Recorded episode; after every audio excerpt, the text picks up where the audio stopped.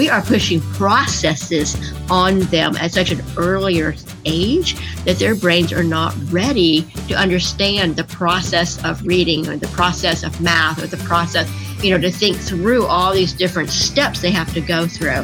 They're not ready to do that. So, what are we doing with our kids when we're giving them such complex things to learn in school when their brain is not ready or developed to do that? Welcome to the Parenting ADHD podcast, where I share insights and strategies on raising kids with ADHD straight from the trenches. I'm your host, Penny Williams. I'm a parenting coach, author, ADHD aholic, and mindset mama, honored to guide you on the journey of raising your atypical kid. Let's get started.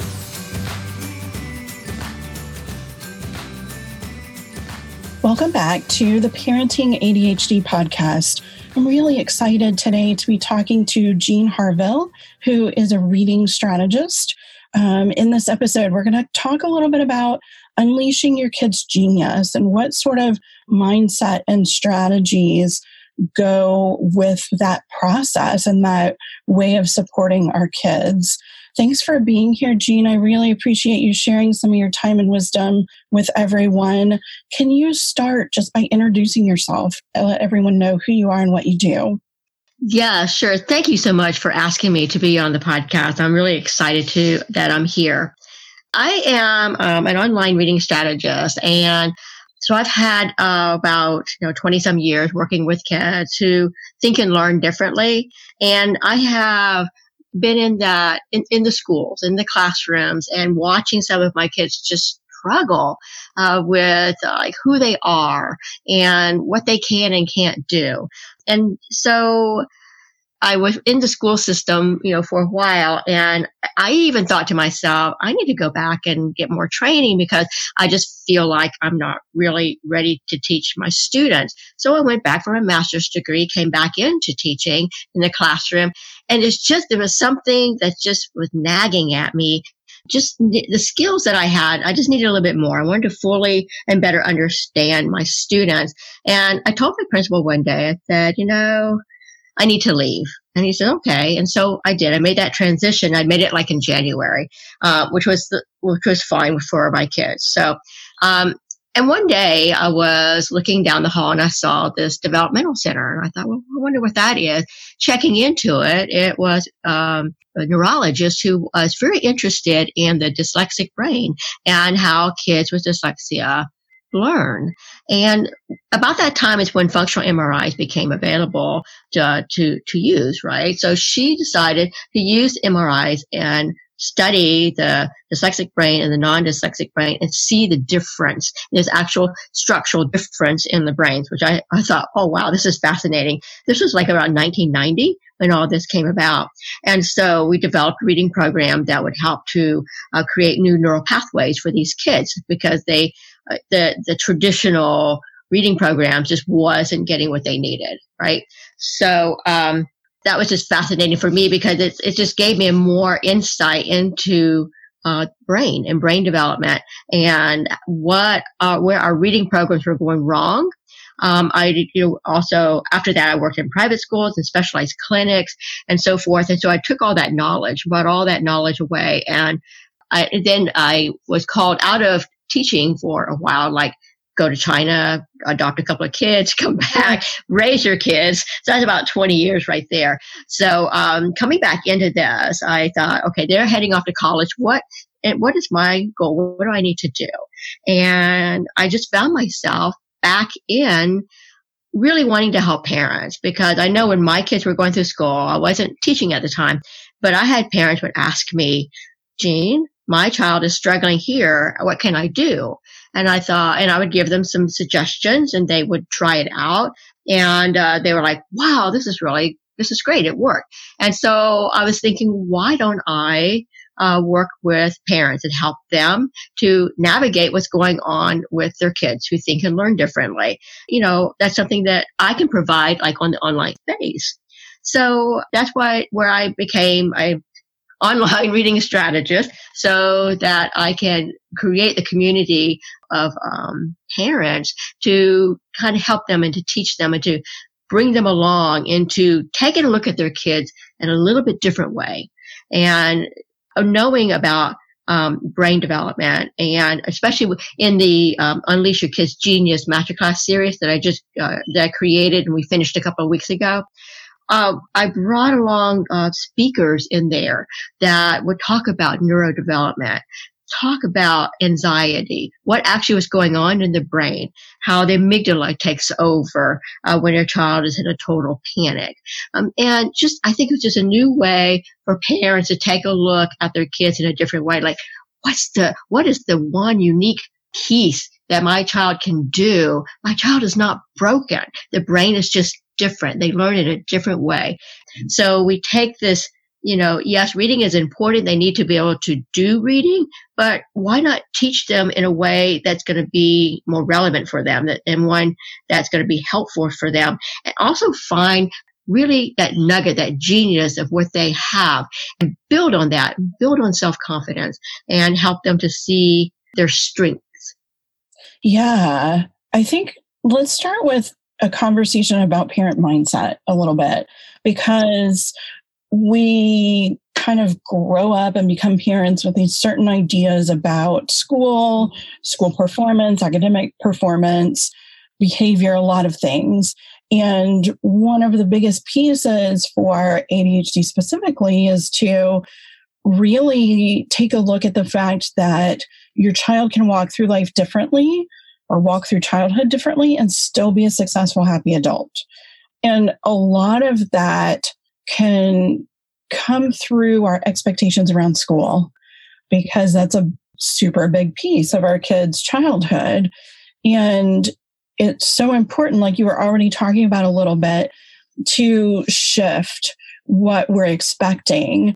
And, you know, I think about grades as the obvious thing that we tend to really hyper focus on that isn't necessarily a predictor of future success. Um, what other sort of beliefs do you find that parents have that are kind of I guess creating a barrier or a hurdle to really helping their child as much as they could. Absolutely. Uh, I have had so many parents, and I've had to really rethink this myself too, because I come from thinking about my growing up and what my parents did. And I have those stories running in my subconscious brain also. Like, this is the way you parent.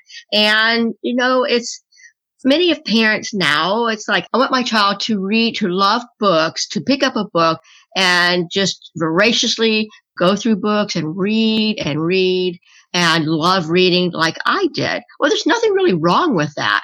But the thing is that reading looks different for our kids now. Um, yeah, we do have libraries and we do, we still have books, but reading is also on technology, is also on the computer. You know, there's so many other, and even our classrooms have, have been, you know, picking up on technology also. They need to be able to read on those devices as well. So that kind of takes them away from the book in a way. So you have to kind of think like, well, okay, we are moving into an era, we've been moving into an era of technology.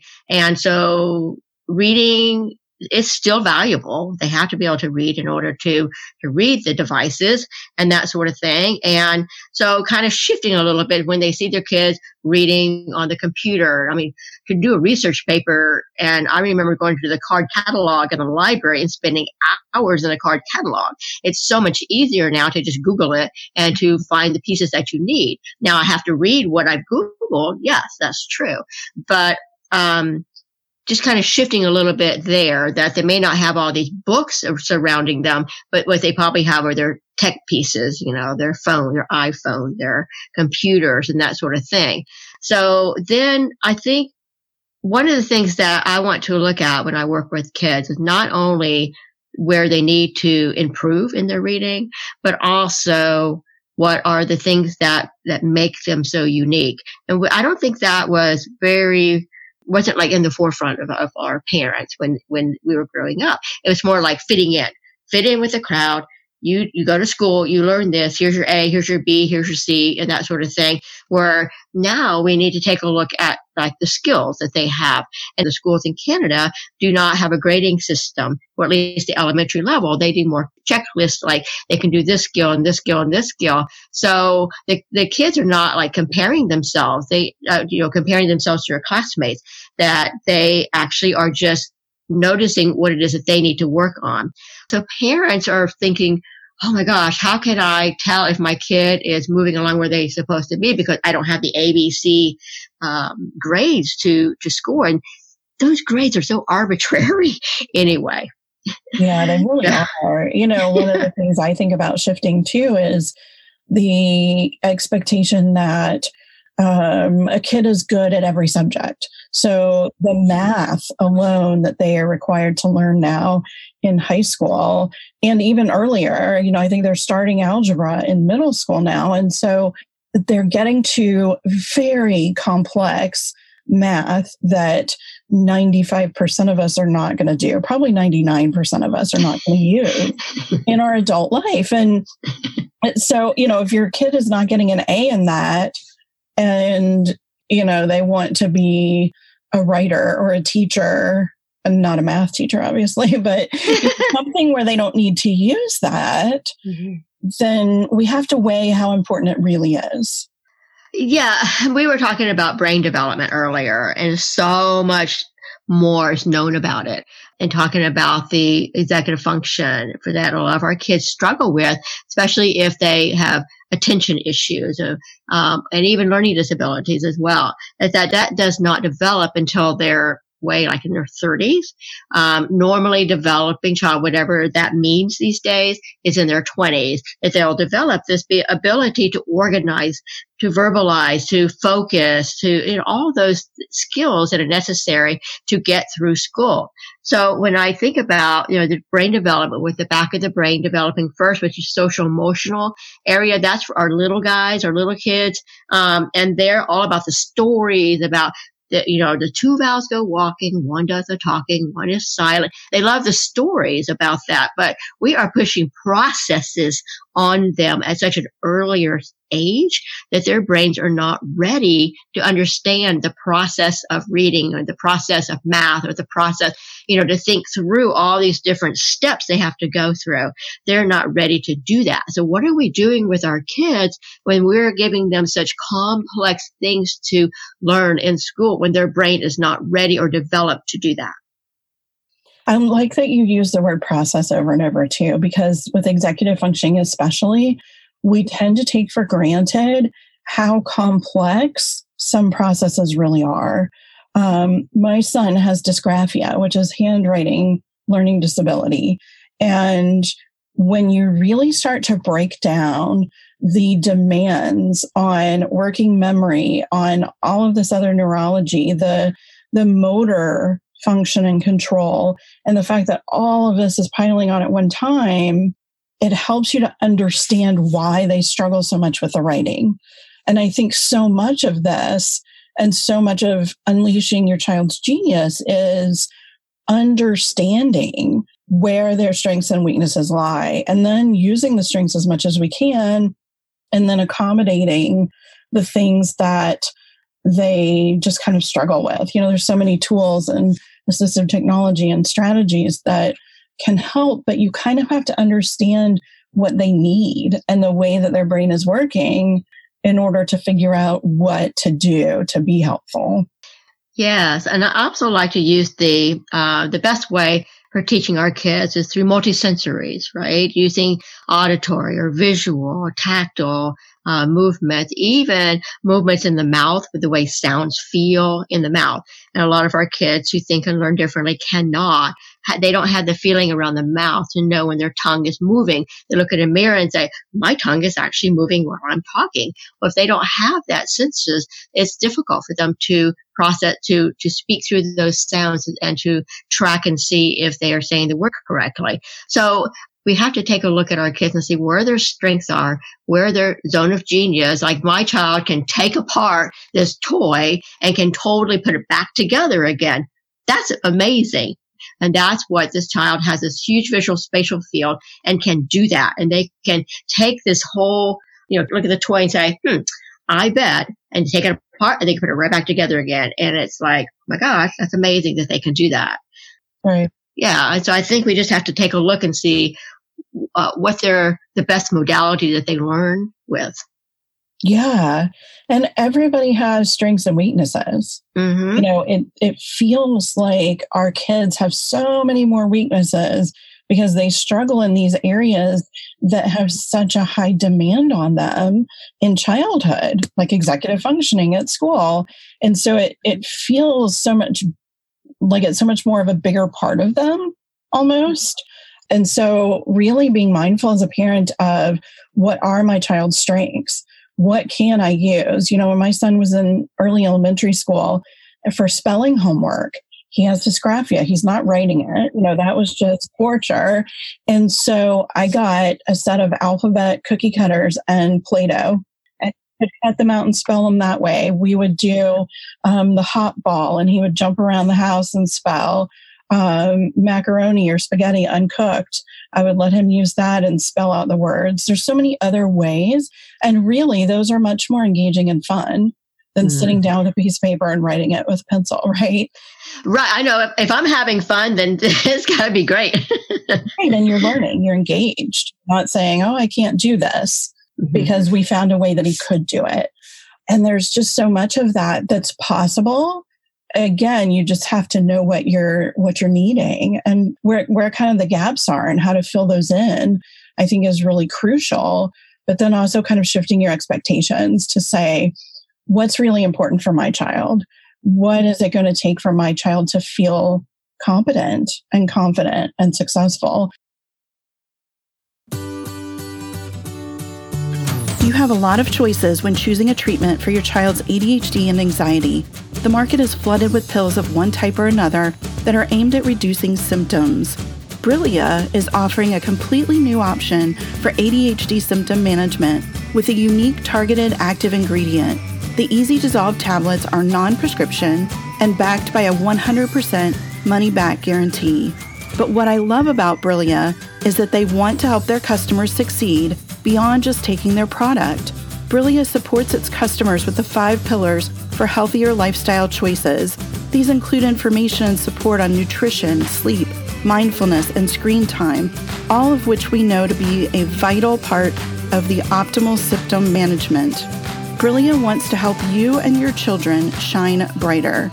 And get this Brillia is offering Parenting ADHD podcast listeners 15% off your first order. Go to discoverbrillia.com to learn more and use the code ADHD15 to try Brillia today.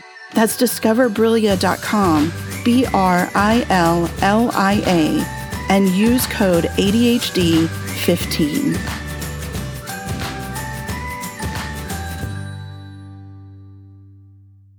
You and I were talking earlier before we started about kids kind of getting this message that they can't, they can't, they can't. And so they end up automatically assuming that about things after receiving that message for so long. And my son is definitely a, a case of that because he's so smart. He never quite got the level of support that he needed in school, despite the probably hundreds of meetings we've had over the last 10 or 11 years. But that message starts to build for them.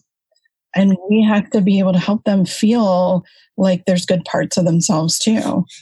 I loved when you said, I can't do this. That's a message that a lot of our kids will say. Mm-hmm. And so what happens if they're thinking, I can't do this, they tell themselves that over and over. And there's an emotion with that too. It's a sadness. And then it turns into, I'm not good enough. I'm not good enough. And so they keep telling themselves that. So the subconscious brain doesn't judge. It says, hmm, little Timmy is saying I'm not good enough. Okay. He said, he said that a lot of times now. We're going to build that neural pathway for him. So he's not good enough. So whenever he gets close to an assignment that or reading or something that he doesn't feel good enough about, I'm going to, I'm going to say, Timmy, back away, back away. You're not good enough. Remember, you're not good enough. I'm going to protect you. And that's what there's no judgment in, in, with our brain. They don't know. Uh, the brain doesn't know that. But what the brain knows is what you put into it. And when you connect it with an emotion, then that neural pathway is built. So what do we do? Do we want to, when we start hearing our kids saying these negative things, negative thoughts, even with ourselves as adults, if I say like tax season is upon us, I do not want to do taxes and I'm the person who has to do the taxes. And so I've talked myself out of it. So I procrastinate. I put it away. The procrastination is a huge barrier. And so I have to tell myself, I've done it for the last 20 some years. I can do this, but I have to retrain my brain every single year to say, I can move through this. So you can just try, like if you have a negative thought yourself, you can try this method. So this is something that you could work with your kids. You hear your kids say, I'm not good enough or something like to that matter. And that's basically what most of these comments will narrow down to is they'll either, they'll say, I'm not good enough. And then they'll procrastinate or they'll just back away and not do, become reluctant to, to read or to do math or whatever. And so when you hear these negative comments, you say, okay, we're going to write this, just kind of write it down and um, pick a time when when you're not in the thick of things, and you can just mention, you know, Timmy, what are your thoughts around reading? And they'll go, uh, I don't know, it's boring. And when they say boring, that means it's hard. That's really what it, it, the message that they're giving you. You say, well, you know, okay, it's hard. Um, what is it about reading that's hard? And they may, you know, be able to tell you. And so you kind of think about what they have done in their life that was hard and they were able to move through it. All right. Let's say little Timmy was on the soccer team and at first he struggled with being able to kick a goal or to kick that ball or run and kick the ball, but he was able to over time figure that thing out. He was able to kick the ball and actually make goals. Like little Timmy, remember when you started, you know, soccer and that was really hard, wasn't it? Because yeah, it was. Well, you know, and can talk about the progress that he made in learning that skill. How do you feel about soccer now? I love it. I am a great soccer player. So that's something that you was hard to begin with. You've moved through the process of, of training and, and learning the skills, and now you're a great soccer player. So come across and just think back where your child thought something was hard and moved them through to where they are now. And now you say, look at what you can do now. You can put that model airplane together in a snap of a finger. And so to kind of go through and find evidence that they were able to move from something that was hard to something to now they can do. And so what a new statement could be, you know, they, they come up with that through questioning and they may come up with, geez, when something's hard, I'm able to figure out hard things step by step by step. If I just think about step by step by step. So I can do hard things when I take a step, one step at a time. Yeah. That's a lot lighter. It's a lot more positive. And so the way the brain works is that the, the old pathway needs to be broken before you can create that new pathway. And if you, after maybe 10 or so different statements or new affirmations that are created by your child, by you and your child, just record those. Either your child can record them, depending on their age. You can record them because they love to hear your voice and put that recording on when they first wake up in the morning. And it goes through the different positive things that they have created about themselves. And, or you can do it in the evening. Those are probably the two times that would be most convenient for uh, the child. And you could just turn it on when they are getting ready to wake up. So they're hearing those affirmations. The brain is hearing that or as they're going to sleep, the brain is hearing. That's the two times. And also another one is after they have exercised. Um, those are the times when the brain, the uh, conscious brain is aware and the subconscious brain is not. And so you're able to get that message into the conscious brain and uh, be able to create the new neural pathways. And after about the first 21 days, you are about even with the old pathway and the new one. The old one's just about to break and that new one is really building uh, stronger. You go ahead and take that to 67 days. It's like two and a half months of every day uh, having them listen to these new affirmations. And when you get out to that 67th day, they have a whole new mindset about doing hard things. it's just it's incredible it's really fascinating and you know we're talking more and more all the time about neural pathways and how we can change the brain um, and it can be hard to do but we can kind of rewire some of what's going on and the more positive experiences or the more times that they've met adversity and did well the more that is kind of taking over in a sense because we're literally making these new neural connections. Mm-hmm. And, you know, I think it's important to say too, if it's all negative all the time, that's wiring the brain in a different sort of way. You know, it's, it's having an impact physiologically on your neurology, positive or negative. So which do you want? You know, obviously right. you want the positive. One note I made while you were just talking is about doing harder, uncomfortable things.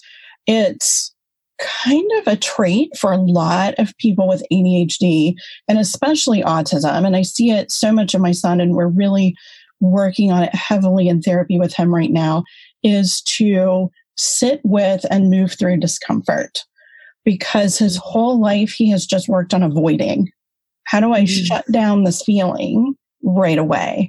And of course, he has created these negative uh, damaging coping mechanisms with this real compulsion almost for for shutting down any discomfort and i see it now in so many kids now that this amazing therapist that we started seeing in 2019 is that's his perspective on it because he's not a specialist in ADHD or autism. So he brought this whole different viewpoint to the things that were going on. And I see that with school stuff too so much mm-hmm.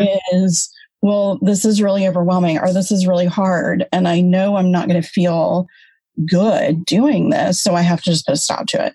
I have to do whatever I can to get away from it. We've dealt with school avoidance and school refusal for years. And it's super, super hard because, you know, everybody in the world is saying your kid has to go to school and your kid is saying, you'll have to take me there, you know, dead or knock me out. You know, not physically, I'm not going. That's been an issue for us um, for a while. And, and the reason is that there's so much anxiety in that environment. There's so much stress in that environment that a lot of them really internalize and take that message to heart in a way that not only is kind of programming them to say, I can't, but it's also really stressing them out and really causing a lot of anxiety. And then you see a lot of behavior that is challenging and unwanted. And so we really have to, again, it, it just keeps circling back to really understand your child and where their strengths and weaknesses lie and what is hard for them or what they perceive as hard for them. But keep working on ways to get them to be able to sit with discomfort because it's so huge. And all the things that they're learning, you know, the reason why I got into really work, wanting to work with the kids' mindset is that for myself, way I way I think back to childhood incidences that happened to me and why I think I'm I'm small. I don't want to stand out because I don't want anyone judging me or whatever. And so I'm like, why can't we go back to the kids right now while they're in childhood? Give them the tools to work on their mindset, work on these negative things, what we know about the brain now and the neuroplasticity of, of the brain, we can make those changes and give them those tools and give the parents those tools that they can work on these negative things now and not let them sit with them and stew in them their whole life. And that just brings them back when they are adults. I can't do anything. I'm dumb. I don't amount, amount to much of it. You know, I'm not valuable. So if we can give them those tools now, why not? Yeah, and celebrate when they succeed.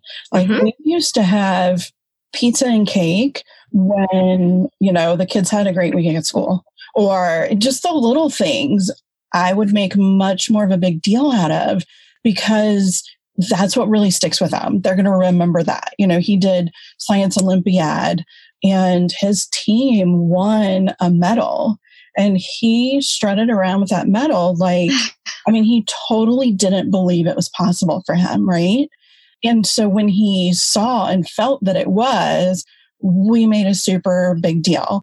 You get to pick where we're going to go for lunch. We're going to go out. We're going to celebrate. Look what you did, you know? And I took a picture of him looking at that medal on his neck and I put it on the refrigerator for like two years because it really just lit him up. It was almost inspiring. It showed him and reminded him that yes, he could. Yeah, and that's so much better than just like a reward system. You do this, you get that. It's just what you're doing, you're changing the, the way they're thinking about themselves. You're motivating them. And it's much more intrinsic than just an extrinsic award. So I think that if we can really change their thinking, the way they think about themselves, their thoughts and their emotions and their beliefs about who they are is key. The beliefs. Yeah, that's huge. Huge. And it, it takes a lot of work. you know, oh, yes. a long term marathon. You mm-hmm. can't be really positive for a couple months and then it didn't work and your kid hasn't completely shifted their idea about themselves and think, oh, well, that doesn't work. You know, it's, it's a lifestyle almost. Oh, yeah. Oh yeah, and you'll fail first. You know, you just have to keep working on it and and find someone who knows how to do this, and just kind of keep talking with them and uh, talk with other moms and friends and that sort of thing. And just kind of, I think, like you said, it is a marathon, and you'll get there if you just you know keep working on it and tweaking it along the way. Yeah, such good information. I know we only have a short time together, and we're running to the end of that, but I think you've really given us that kind of overarching nugget of wisdom that we need, that place that's the foundation of where we need to be parenting from is to really look at strengths and really tailor what we're doing to our child and who they are and where they are, right? Mm-hmm, absolutely. Shifting those beliefs that they, that your child has about themselves. Yeah, so important. And it it comes down to not letting the conversation always be about ADHD or dyslexia or weaknesses and right. Stuff. Right, exactly. We all have unique brains and we're all different. And I think that, you know, in the past few years, they've taken away the disability terminology and bringing it more to think that you think and learn differently. And I love that. I love that. We're not, we're not broken. None of us are broken. Yeah, we're just all human. Exactly. Well, thank you so much again for everyone listening. You can connect with Jean, get a link to her website, theonlinereadingstrategist.com, and other um, ways to connect with her in the show notes for this episode. And those are at parentingadhdandautism.com slash 084. Again, I appreciate you being here. I know that our audience has learned a lot and it's going to help them to help their kids. Well, I totally appreciate you asking me to come and I've enjoyed my time. I can talk about this till, you know, cows come home. I guess that's a, a saying. Yeah. Yeah. Yeah. That's why I have a podcast. Now I get to talk about all of it all the time. Right. and it's because we're so passionate about what we do. Absolutely. So important. So, um, with that, we are at the end of the episode and I will see everyone next time. Thanks for joining me on the Parenting ADHD podcast. If you enjoyed this episode, please subscribe and share. And don't forget to check out my online courses, parent coaching, and mama retreats at parentingadhdandautism.com.